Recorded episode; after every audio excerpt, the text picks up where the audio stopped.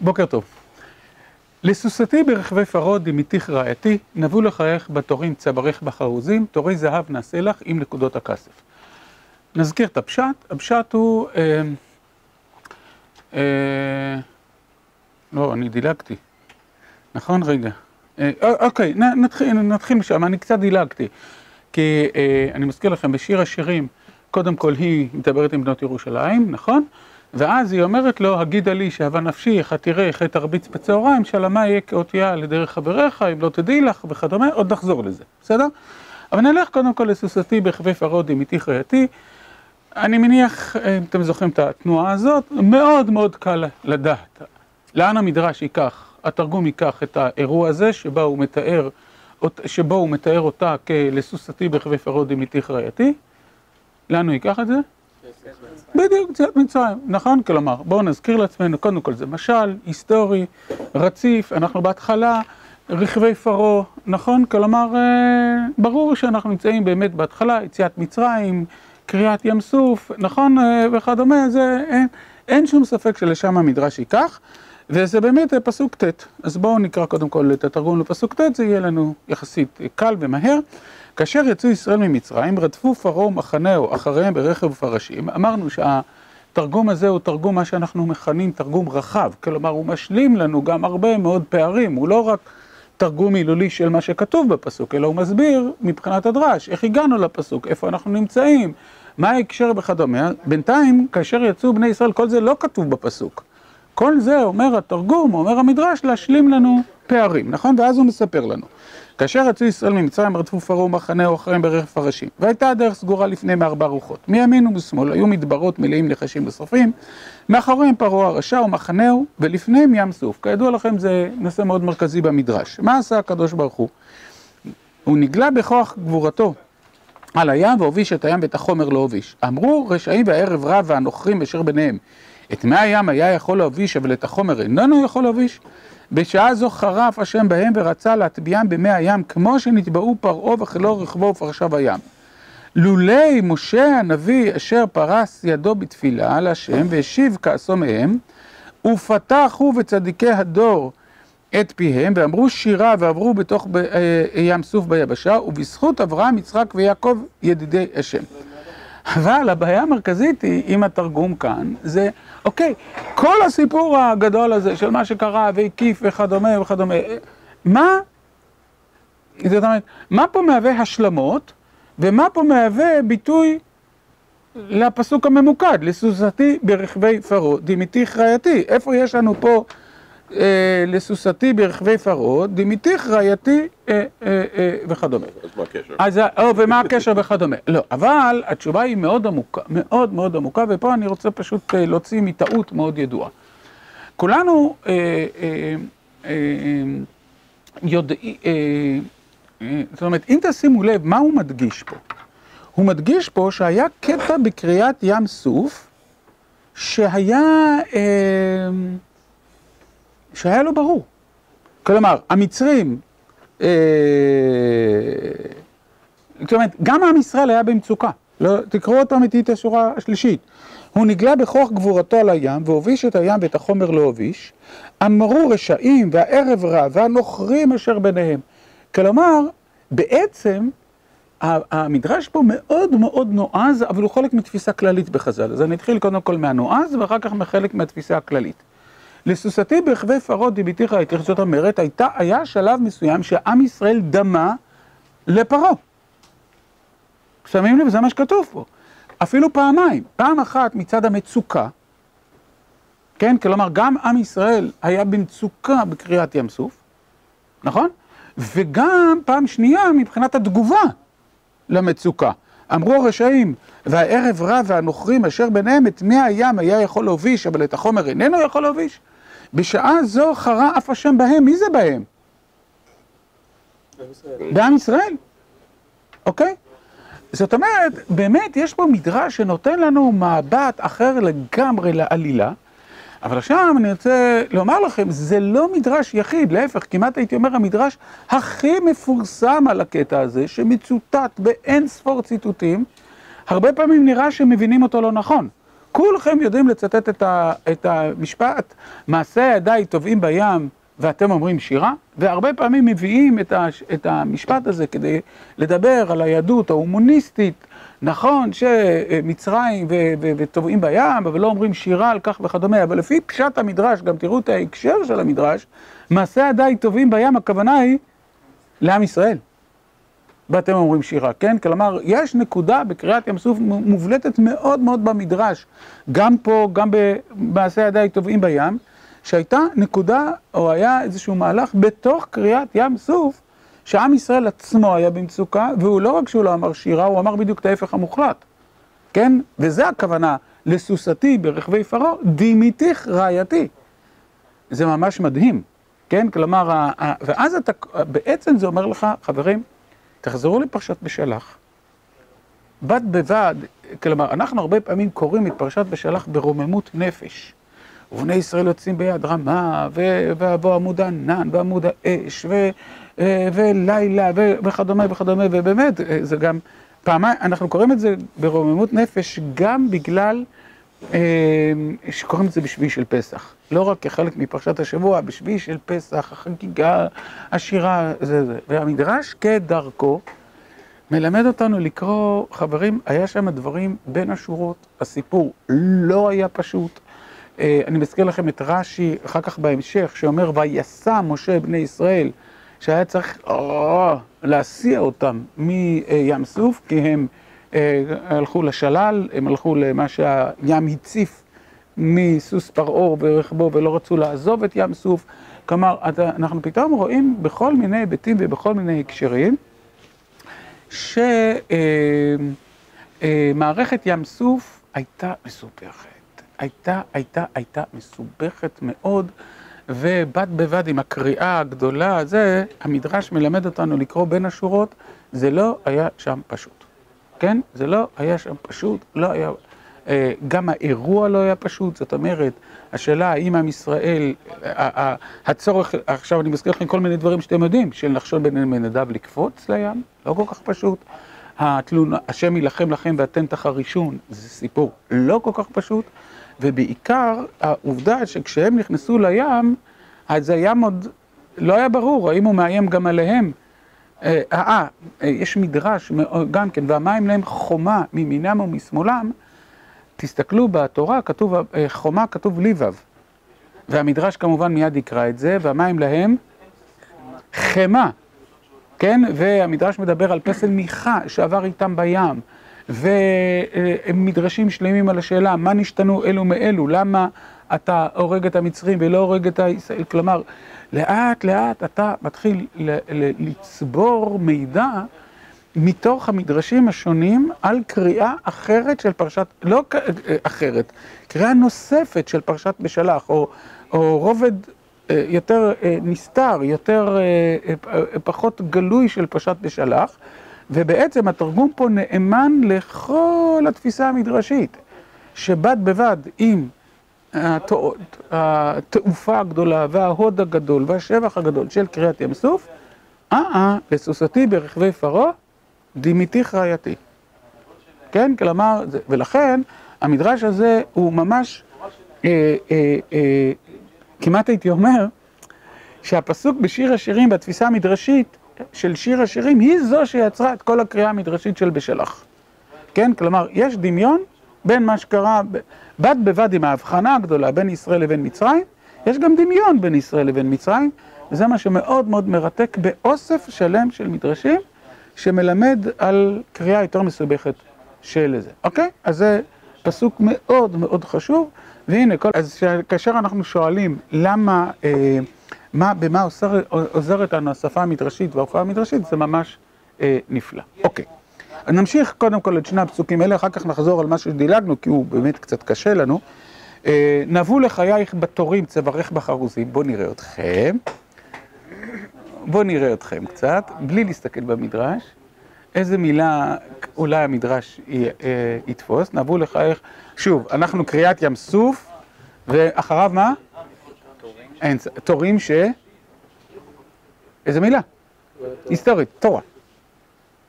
נכון? תורים תורה, וזה באמת מה שהמדרש עושה. הנה, אתם מתחילים ללמוד את השפה. אוקיי? כאשר יצא המדבר אל המדבר, אני קורא בפסוק י' למטה למטה, כן? כאשר יצאו אל המדבר, אמר השם למשה, כמה נאה העם הזה לתת להם דברי התורה, אוקיי? אבל זה לא, עכשיו, מצד אחד, זה, אמרתי, שהשפה המדרשית מאוד מאמינה בצליל, מאוד מאמינה במילים. הרי הדימוי היה יכול להיות נבוא לחייך, זה מצד אחד.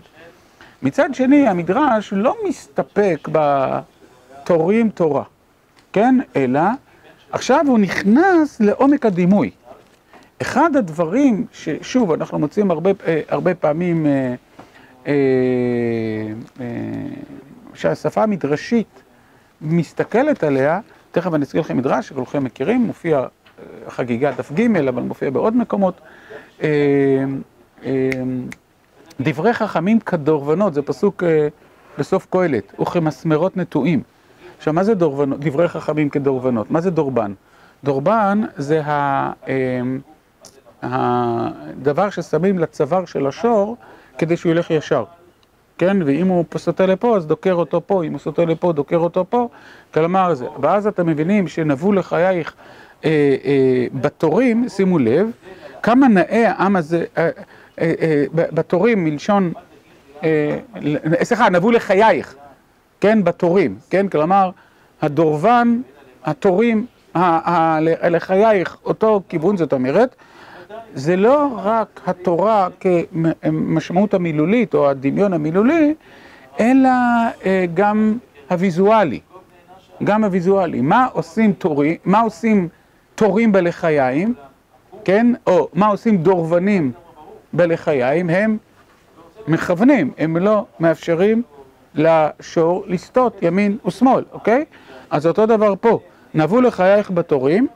ציווה, לת... כמה נאה העם הזה לתת להם דברי התורה שהם כרסן בלחייהם, שלא יסורו מהדרך הטובה כמו הסוס המרוסן, וכמה נאה עורפם לשאת צווארך, כן, לשאת עול מצוותיי כמו העול על עורף השור החורש בשדה, ומפרנס את עצמו ואת בעליו. אז אני לא יודע איך הוא הגיע לזה מהמילה חרוזים, אבל תשימו לב מה עושה המדרש, כן? כלומר, המדרש אומר, אחרי לסוסתי ברכבי פרעה דמיתי חייתי, אירע אירוע של תורה, כן, נבוא לחייך בתורים צווארך בחרוזים, אבל המדרש כבר מנצל את ההזדמנות ואומר, כשאני, למה נבחר הדימוי של לחי ושל אה, תורה, הוא נבחר גם כדי להגיד משהו מהותי על התורה, כן? לא רק, אה, אה, אחד לאחד, כן? אלא גם משהו מהותי על התורה. ומה אחד הדברים המהותיים על התורה? אחד הדברים המהותיים על התורה היא שהתורה היא רסן בלחיינו שלא נסור מהדרך המרופד ושאנחנו, וכביכול שמוטל עול, לא כביכול, מוטל עול על צווארנו שיישר אותנו, שיכוון אותנו, שיעשה משהו ביחס לתורה. זו הזדמנות כמובן להעיר, שבאמת, אם אנחנו בודקים בחז"ל, מה, איך הם תפסו את התורה? מה תפקידה? אז, ב, אז צריך לזכור שבחז"ל יש שפע, שפע ענק של התייחסות למה תפקידה של התורה, מה התורה מכוונת, מה התורה יוצרת, מה היא מכוננת בתוכנו, כן? כלומר, יש שפע של דברים שאנחנו מוצאים באורך אה, אה, לאור, שזה אחד מהם. זה לא הדבר היחידי, אנחנו מוצאים את התורה כמתקנת את המידות, נכון? בראתי יצר הרע, בראתי תורת תבלין. אנחנו מוצאים את התורה כתורה שמאפשרת לנו לפגוש את הקדוש ברוך הוא. אה, אה, ועוד אין סופו מדרשים. בין שאר הדברים שאנחנו מוצאים על התורה, זה הדבר הזה. אני טיפה ארחיב את זה על מדרש שיר השירים, כי לא יצא לנו הרבה להגיע לזה. אני מזכיר לכם באופן כללי, שמדרש שיר השירים, סליחה, ששיר השירים בפשט, הוא גם תיאור סיפור, אבל גם יש בו המון דיאלוגים של דימויים. למשל, יפת רעייתי כי תרצה נאבק ירושלים איומה כנתגלות. זה לא סיפור, לא קרה פה משהו, אלא זה דיאלוג, או כל פרק ד' אם אתם זוכרים. כל פרק ד' הוא יפת רעייתי, אה, אה, כן, הנך יפה ירעתי, הנך יפה, הנך נמצא ברך כמגדל השן, וכן הלאה וכן הלאה, כן, כלומר פרק שלם שמדבר על תיאורים בכלל של המדרש באופן בסיסי, אם כן, או התרגום, באמת עושה שני דברים. אחד, זה הסיפור, ואז זה באמת אירוע היסטורי, והשני, בכל הדיאלוגים התיאוריים האלה, הוא עוסק בתכונות. למשל, עינייך יונים, זה אלה הסנהדרין. זה לא... למה? טוב, זה לא בעיה. איך הוא הגיע לזה שעינייך יונים אלה הסנהדרין? אם מעיני העדה נעשתה לשגגה. נכון? כלומר, בתורה עצמה אנחנו מוצאים את השימוש בפר אליהם דבר של ציבור בביטוי עיני העדה. כן? אז לקחת את עינייך יונים ולפענח את זה כתכונת הסנהדרין זה ממש, כמעט הייתי אומר, מתבקש. זה, מי שדובר את השפה המדרשית זה ממש מתבקש. אבל לענייננו, אני הולך צעד אחד אחורה, תשימו לב שכשאני אומר אלו הסנהדרין, אני לא מדבר על איזשהו אירוע היסטורי, אלא אני מדבר על תכונה, כן? עכשיו אותו דבר פה, הרי התיאור נבוא לחייך בתורים צווארך בחרוזים הוא לא אירוע, זה לא הלכתי, לא קמתי בבוקר, כלומר לא קמתי שהוא דפק, או עד שהביאתיו אל בית אמי ואל חדר הורתי, או אל גינת אגוז ירדתי וכדומה, זה הרי זה לא אירוע, נכון? זה תיאור דימויים, לסוסתי ברכבי פרעה דמיתיך רעייתי. לכן אנחנו מוצאים חצי מהמדרשים בשיר השירים, חצי מהפסוקים המתורגמים אינם עוסקים דווקא באירוע היסטורי, אלא עוסקים בפענוח תכונותיהם של ישראל לפי שירתו הפנימית של של שלמה המלך, אוקיי? הנקודה הזאת ברורה? עכשיו אותו דבר פה קרה. זה אמנם גם אירוע היסטורי, נבוא לחייך בתורים, אני הולך על התורה, אבל המדרש כבר עוסק בתכונה של התורה, במהות של התורה וגם בפסוק הבא. שימו לב, תורי זהב נעשה לך עם נקודות הכסף, אז כאן הוא הולך גם לכיוון של אירוע וגם לכיוון של תכונה. בואו נראה, ובכן נאמר למשה, תורי זהב, כמובן המדרש רגיש לביטוי, קודם כל תורי, כבר אמרנו בפסוק הקודם שזה תורה, נכון? אבל אם מדובר, רגע, תורי זה בעיה, כי אנחנו פתאום מוציאים תורה בדאבל, נכון? כלומר, זה תל... כן? אז מיד הוא אומר, ובכן נאמר למשה, עלה לרקיע ותן לך את שני לוחות האבן, חצובים מספר של אה, כיסא הכבוד, נוצצים כזהב טוב. שוב, איך הוא מגיע לזה? אה, הוא שומע, אני מזכיר לכם, אה, איך אנחנו אומרים? אה, הנחמדים מזהב ומפז רב ומתוקים מדבש ונופת צופים, נכון? עכשיו, רק להזכיר את מזמור י"ט, הרי מזמור י"ט מתחיל לא בתורה, הוא מדבר על ההוויה. שמיים מספרים כבוד אל, מעשה אדם מגיד הרקיע, יום יום יביע עומר, לילה לילה, אחר כך עובר לשמש, והוא כחתן יוצא מחופתו, יסיס כי גיבור לרוץ אורח, מקצה מוצאותו, מוצאו, תקופתו על קצתם, ואין נסתר מחמתו. פתאום בצורה מאוד חדה עובר לדבר על התורה. לא ברור איך.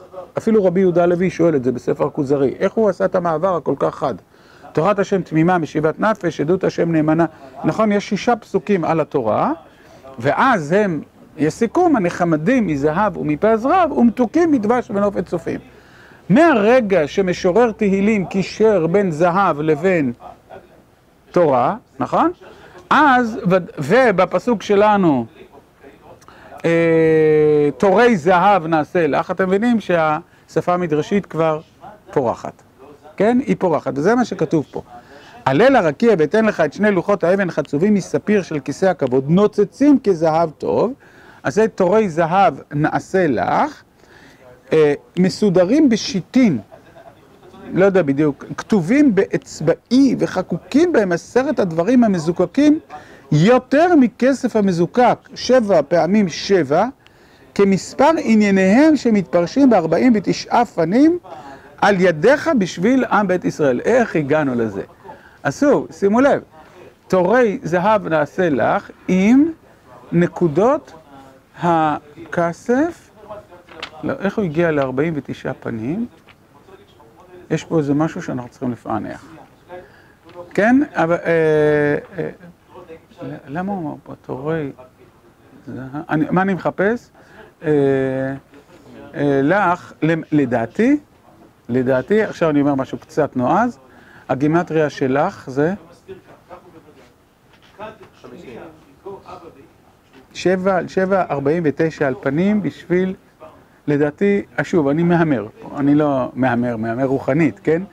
אבל לדעתי, אין לי כרגע הערה אחרת, אבל לדעתי הוא הלך לגימטריה, כן? אני לא בטוח, אני לא בטוח. אבל אם זה ככה, אז אתם שמים לב שתוך כדי כך הוא מעביר פה מסר מאוד מאוד מאוד מרכזי. שימו לב, למה אני חושב שזה לקוח משם? לא בגלל ה-49-50, אלא בגלל על ידיך. איפה כתוב בפסוק שזה על ידיך? זה רק במילה לך. נכון? תורי זהב נעשה לך עם נקודות הכסף.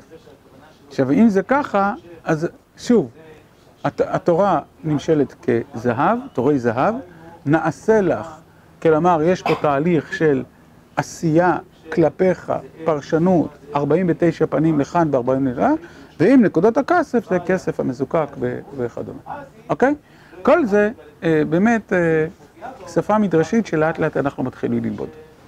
אנחנו נפתח מחר בבעיה. כי עד עכשיו הכל פחות או יותר באותו כיוון, אנחנו לומדים את השפה וכדומה, אבל פתאום דילגנו על שני פסוקים, לא פתאום, דילגנו על שני פסוקים שהתרגום קופץ לאחרית הימים. ואז נשאלת השאלה, רגע, אם אני טוען שזה היסטורי, איך אנחנו קופצים לאחרית הימים? מה זה? לא רק זה, אני רוצה להזכיר לכם שהרב קוק, זכר צדיק לברכה, קרא את ספרו על הגאולה, עקבי הצאן. נכון? צילח בעקבי הצאן, זאת אומרת, הרב קוק היה אחד מעשרות שממש ראה את הביטוי עקבי הצאן כביטוי לגאולה, לישועה, לעופרה. רגע, אנחנו בסך הכל במצרים ובסוסתי ברחבי פרעה, מזה נתחיל בעזרת השם מחר.